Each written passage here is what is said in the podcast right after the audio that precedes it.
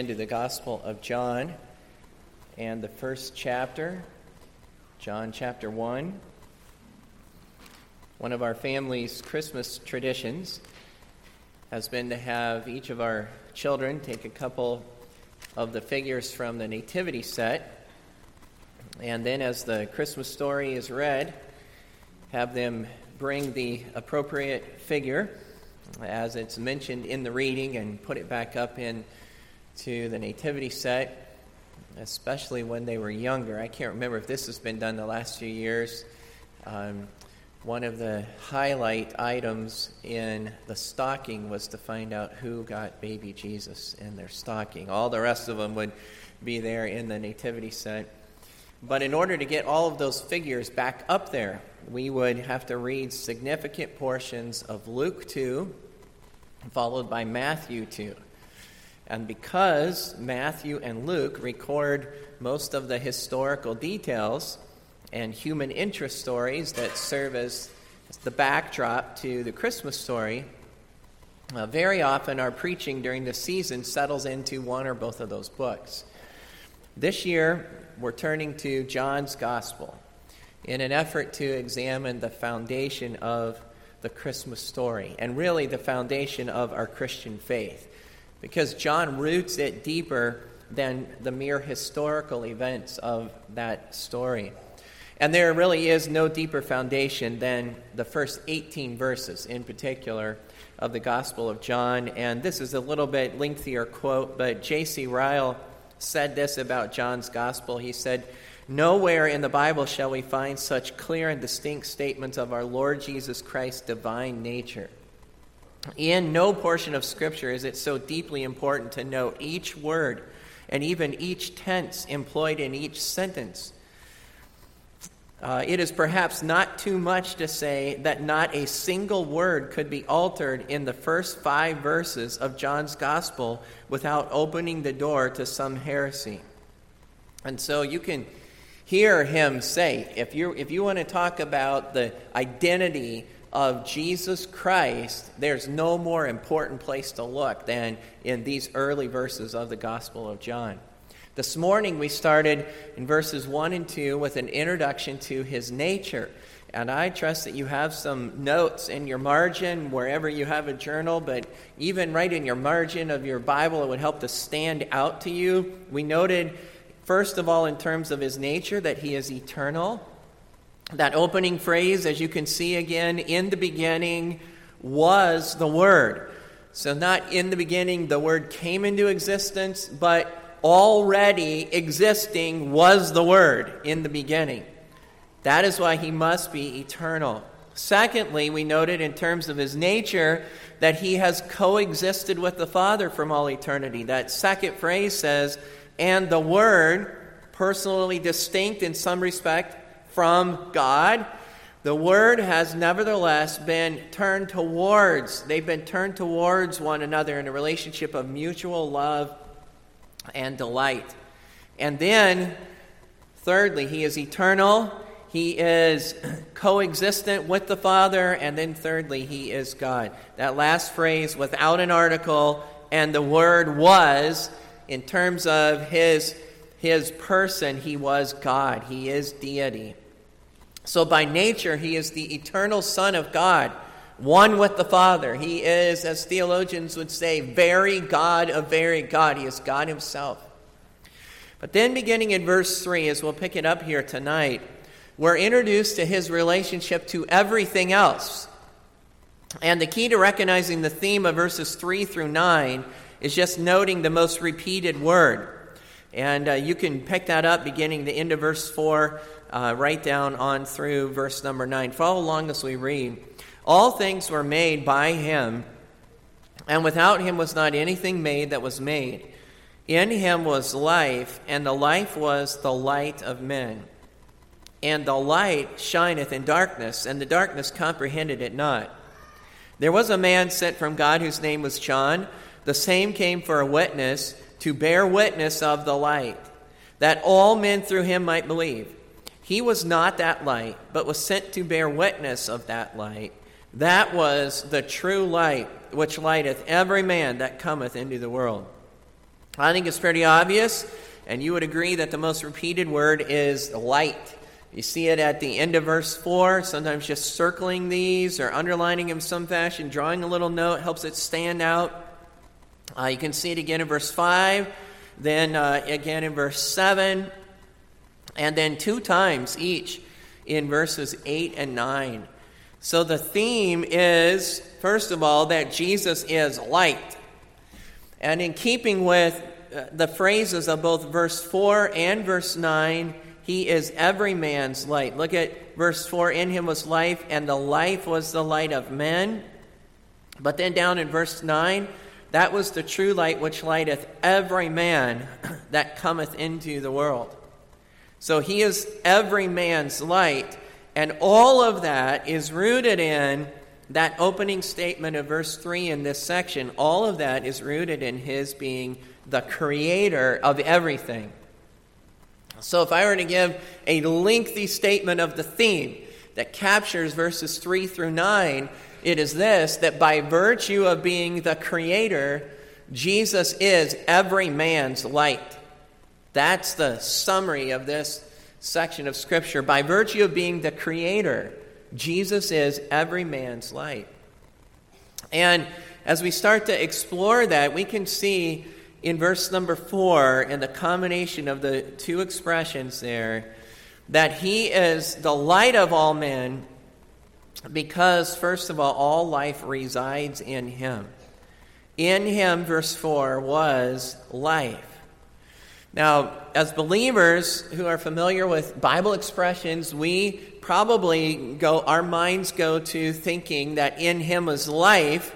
The apostles referring to eternal life in Jesus is eternal life. And, and it is true, as we saw this morning, that because he is the Christ, the Son of God, believing in him is, uh, is the means to eternal life. But here, when we get to that opening statement of verse 4, in him was life, we should not be thinking here about eternal. It's not that specific, it's broader than that.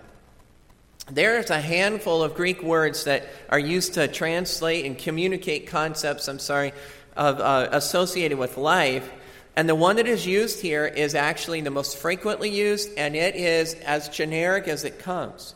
So it just has the re- it has reference to the existence of life in general, even in its most physical form. So if you just want to you want to think about uh, you know plant life, the smallest of plants on the earth, uh, the smallest of cells in the body that can only be seen under a microscope. All right, in Jesus is even that kind of life.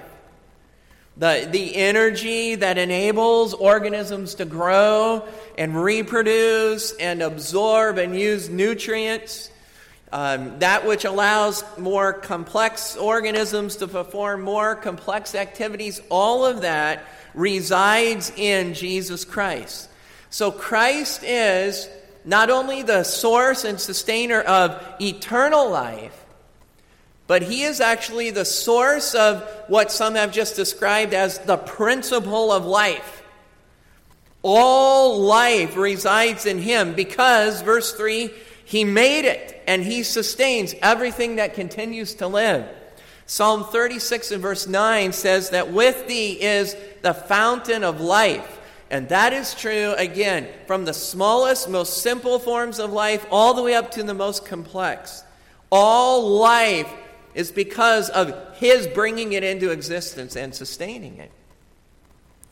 And the second expression helps us to understand that there is a connection now to men in particular. This life, in verse 4, this life that is in Him, continuing on, that life is the light of men.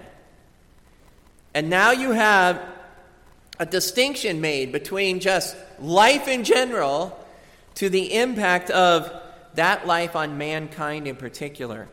He's the fountain of all life. But that fountain of all life and the life that is in him has an impact upon mankind like no other creature on earth. It enlightens man in a unique way. The light that life shines into man is what makes man unique out of all of God's creatures.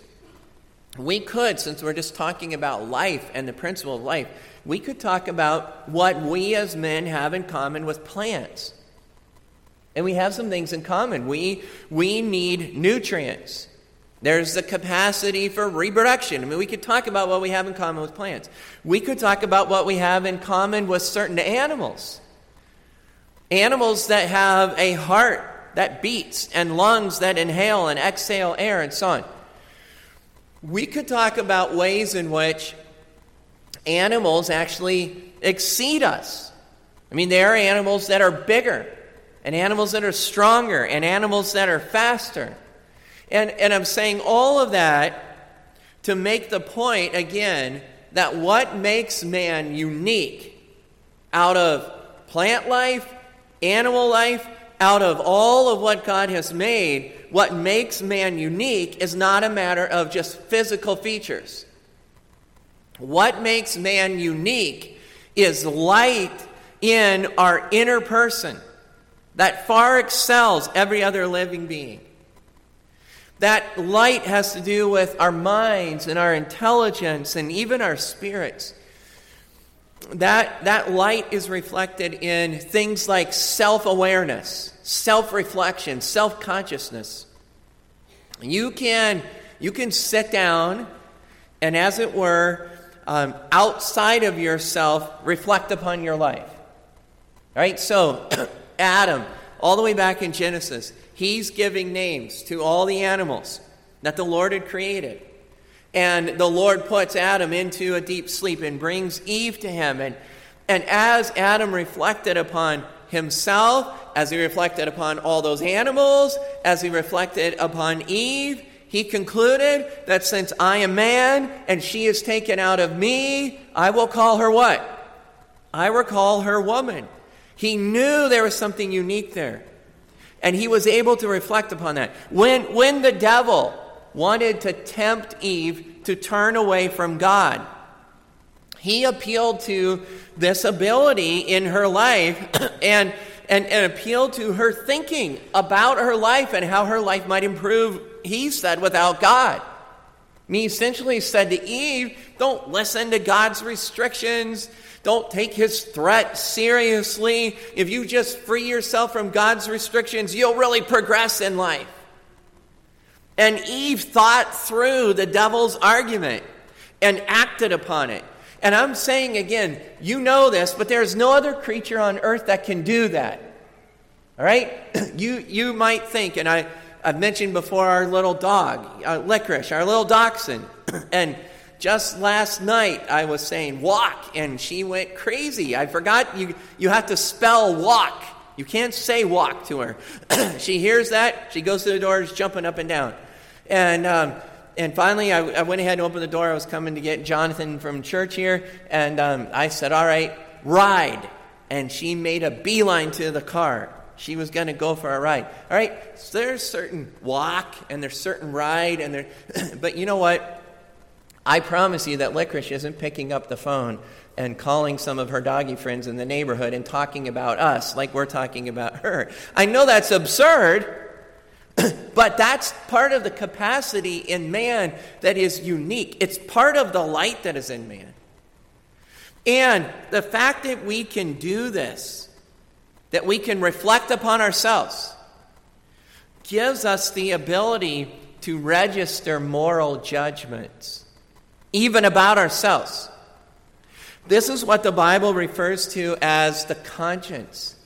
Romans 2 and verse 15 says, even people that don't have the law, they've never heard the law of God, they nevertheless have a conscience that either excuses or else what? Accuses their actions and their thoughts. Again, think back to, to Eve. Immediately after Eve and then Adam ate the forbidden tree, uh, the forbidden fruit, they displayed a conscience. They knew that they were naked and ashamed. They sewed fig leaves together to try to cover their shame. When they were confronted, they tried to shift the blame because they were fearful of the consequences of their actions. Again, they are self reflective, and in that state, they are able to make moral judgments, even if their judgments were skewed. And because men are self reflective and capable of making moral judgments, and I know this is as challenging as anything to stick our minds through, but stay right through it because this is all headed somewhere that is critical. Because we are self reflective and capable of making moral judgments, men are also God conscious. men know that there is a standard of moral judgment and a judge outside of themselves to whom they are accountable. And all three of these characteristics of mankind go together, and they are characteristics that are universal. During our days in Canada, we ministered to a believing lady from India whose husband was an unbeliever and was a nominal Hindu. And one day he told me that he knew that there was a creator to whom we are accountable. Because he said, in every culture, people register agreement with the same basic Ten Commandments. And we're having this discussion. Uh, they actually just had their firstborn, and we had little opportunity to even get to know him, but they let us come visit their baby. I'm sitting in the hospital room, and in the hospital room, this man just says to me, we, I know there's a God because in every culture we have the same Ten Commandments. And you think about that, different cultures may define adultery in different terms. But we all agree that whatever adultery is, it is what? It is wrong. And everybody knows don't go there, that's not right. Everyone has some knowledge as well that there is a judge that is going to render an ultimate verdict. Sometimes when we can't get anywhere with somebody else, we just say, There's a God in heaven that knows what you did. And everybody at some level appeals to God as an ultimate judge. Even without a Bible, men instinctively recognize, again, these universal qualities of self awareness and moral judgment. And, and we know that those qualities are marred to some degree in every man, but there has to be a God who possesses all of those qualities in unlimited perfection. Shall not the God of all the earth do what? He will do right. Then every man knows that. And if someone, again, thinks that, you know, Pastor, you're just locked up in a systematic theology book now and going way over by his head, and, and maybe even overstating, the, the life of someone like Helen Keller makes the case very well. She was born 1880 and at the age of a year and a half became blind and deaf and mute. And at the age of seven, you know the story. Anne Sullivan came into her life and took a special interest in her and began to communicate with her by, by making uh, marks in the palm of her hand. And as Helen became accustomed to the touch in her hand, it became more clear to her that those particular movements this woman was making in her hand were symbols for other objects. And again, if you've ever seen a play or you've read something of it, you know some of the first ones were mother and water and even doll. And in time, she moved from there to become a very educated woman. And when she was still a young girl, her father took her to the Boston preacher Phillips Brooks so that Phillips Brooks could teach her about God. And as Brooks worked with Helen Keller, there was a day when it was like light broke into her, and she actually responded back in reference to Brooks trying to tell her about God. She actually responded back and said, I have always known about him, I just didn't know his name. She's there, there's only one explanation for that, and that is that everybody knows there is a supreme being that brought us into existence and to whom we're accountable, even if I don't know what to call him. And you could do what Anne Sullivan did in, in Helen's hand. You could do that with an ape or a donkey or a dog, and they would never awaken to the knowledge of God. And Helen actually wrote later in life that seems to me that there is in, in each of us a capacity to comprehend the impressions and emotions which have been experienced by mankind from the very beginning. The inherited capacity she referred to as sort of a sixth sense, a soul sense. That is all of those others in one, she said. Now, if that is true, that because of the life being sourced in Jesus, there is light in every man, and the light is self awareness and moral judgment and the knowledge there is a God to whom we have to do. Why do so many people continue to live their lives as if in great darkness instead of in light? And there's an explanation that is at least hinted to here in verse number 5. And notice in verse 5 it says, The light shineth in darkness, and the darkness comprehended it not. There is between light and darkness a great conflict. And we're going to come back to that second phrase in, in just a minute. But notice in the first phrase that the light is shining in an atmosphere of prevailing darkness. The light shineth in darkness. That's what it has come into. And if you'll just turn over to John chapter 3, I know that you are familiar with this passage, but it'd be good for us to see it if we want to know again what that darkness is. It's explained fairly clearly here in John chapter 3. Notice in verse 16 For God so loved the world that he gave his only begotten Son, that whosoever believeth in him should not perish but have everlasting life. For God sent not his Son into the world to condemn the world, but that the world through him might be saved.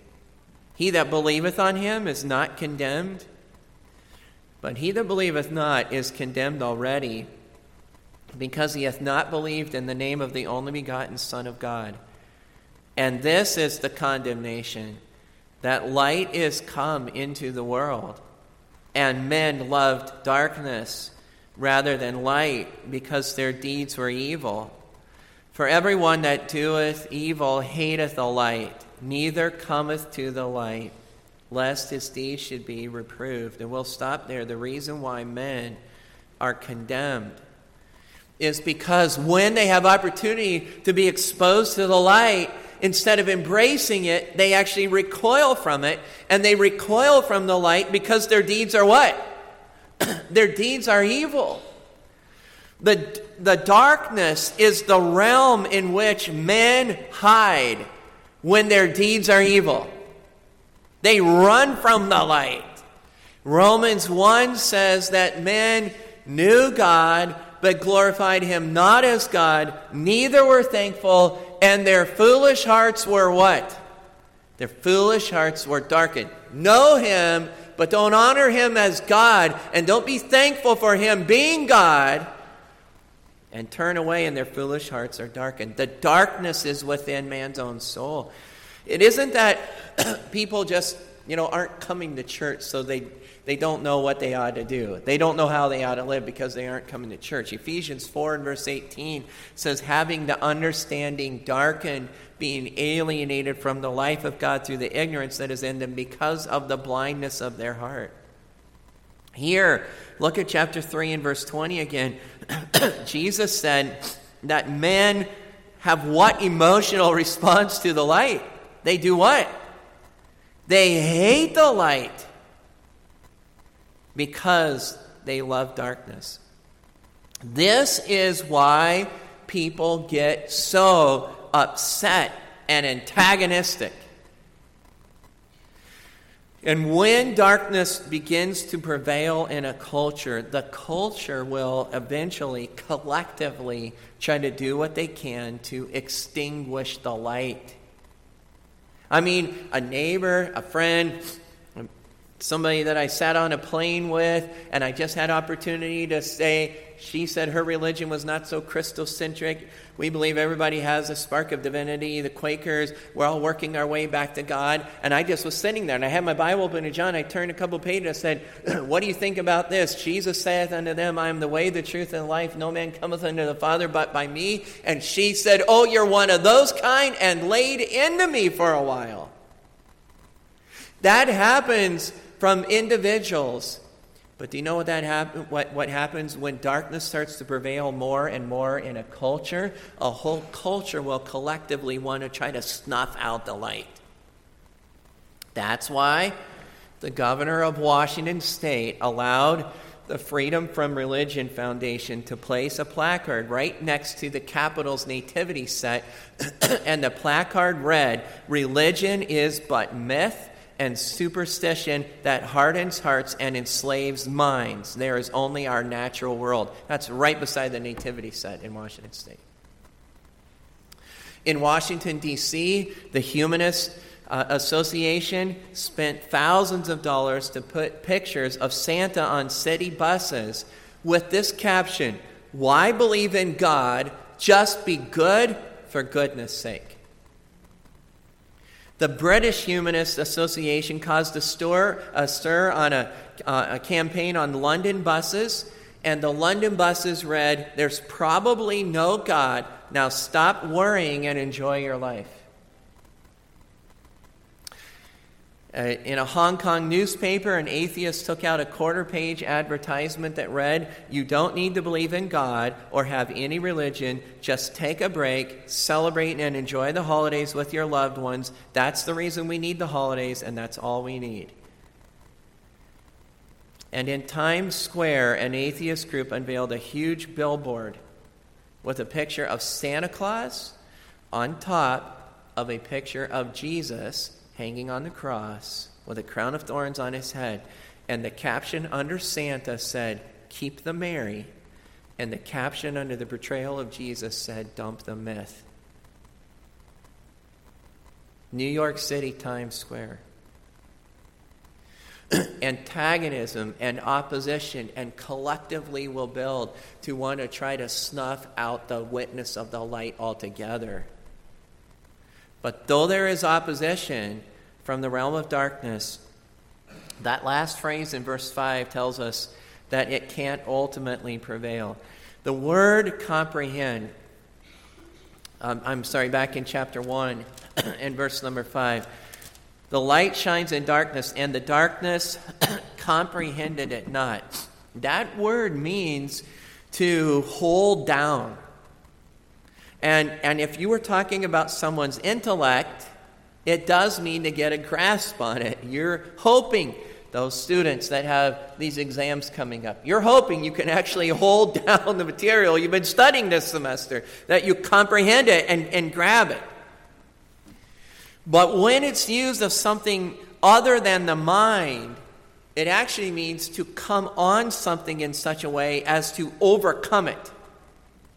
Uh, the only other time it's used, um, John uses the term right here in, in his gospel. Look at chapter 12, and this is very instructive to us, so flip over there. John chapter 12 is the only other time that John uses it here. And chapter 12 in verse 35, and what's especially helpful is it's talking in the same kind of expressions as chapter 1. Chapter 12 and verse 35 Then Jesus said unto them, Yet a little while is the light with you. Walk while you have the light, lest darkness do what? Come upon you. All right? And that is the exact same word as is translated comprehend. The light shineth in darkness, and the darkness comprehendeth it not, or the idea is the darkness doesn't overcome it. It can't snuff it out. As much as it might attempt to, it can't snuff it out. Church historians have taken note of the fact that it was in 1859 that Charles Darwin began his work, The Origin of the Species. And you know that's the single greatest stimulus to the humanist doctrine of evolution.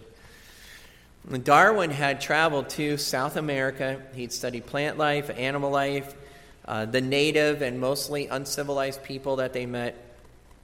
But of one particular people group, Darwin, uh, that he, he had studied, he ended up regarding them as something less than a full fledged human being. And he said about a particular group of what have been called savages, and I'm just using the expressions. But he said about them that there was no unbridgeable gap between humans and animals. He saw, these, he saw this particular people group as supposedly being the bridge between animals and, and, and humans. But I mentioned historians noting that in the same year of 1859 that Darwin started penning that Origin of Species, a revival swept across Great Britain. And one of the consequences of the revival, particularly in England, is that missionaries were called and sent out across the globe, and some went to those very same South American savages, as Darwin actually referred to them. And one fruit of their ministry was the conversion of those men and women and the witness that the darkness had not extinguished the light that was in them. Hebrews 1 and verse 2 declares that Jesus is the creator even of the ages of time. You know this expression, you may not know where it is, but Ecclesiastes 3 and verse 11 tells us that God has set eternity in men's hearts. There is a reason why people who, even though they can't completely picture the details of, of what the Bible describes about eternity, even if they can't picture all of that, maybe have never even had a biblical description of it, they know that there is more than this transient life. This isn't it. You cannot get away from this knowledge of moral accountability, the knowledge that there is an eternal God, that God is the judge. At one level, this is very sober. I mean, at one level, this confronts all of us with the issue of our lives being how have you and will you respond to God's light? Have you been living conscious of the fact that the Christ of Christmas will someday be your judge? And that his verdict regarding you will have eternal ramifications. What have you done? What will you do with the light that is in every man because of the life of the Creator and the Savior, Jesus Christ? Have you been, though appropriately aware, that Jesus Christ is the source of everything we know as life? Anything that I know as life, I know because Jesus Christ is the source of it. Sin and its darkness is the source of everything we know as death and destruction. And if you're here tonight with a personal relationship to God, and if you are enjoying the life He gives, in particular, you're walking in the light of, of His special revelation, He's made Himself known to you. It is because God, in His mercy, has taken the additional step of shining the light of the gospel that is in the face of Jesus Christ right into your sin darkened heart and mind. Dear friend, thank God that His light in Jesus has overcome and conquered your darkness. I wasn't born and you weren't born in what First John refers to as a child of the light.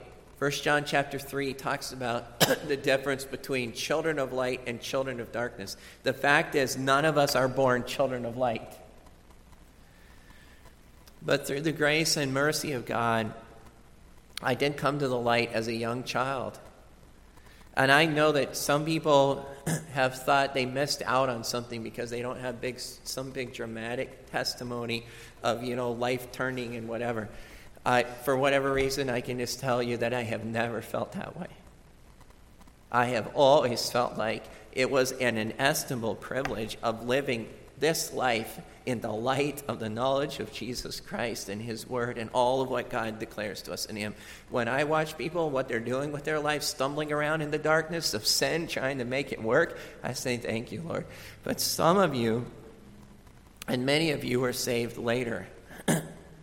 and right now, you can probably remember when God's grace just drove away your darkness and conquered it and turn the lights on for you. What a wonderful privilege any of us has to not only know the light of the Creator of all life, but to know the light of the Savior and to know it living inside of us by the grace of God. Would you take your Bible or your hymnals and turn tonight to number 334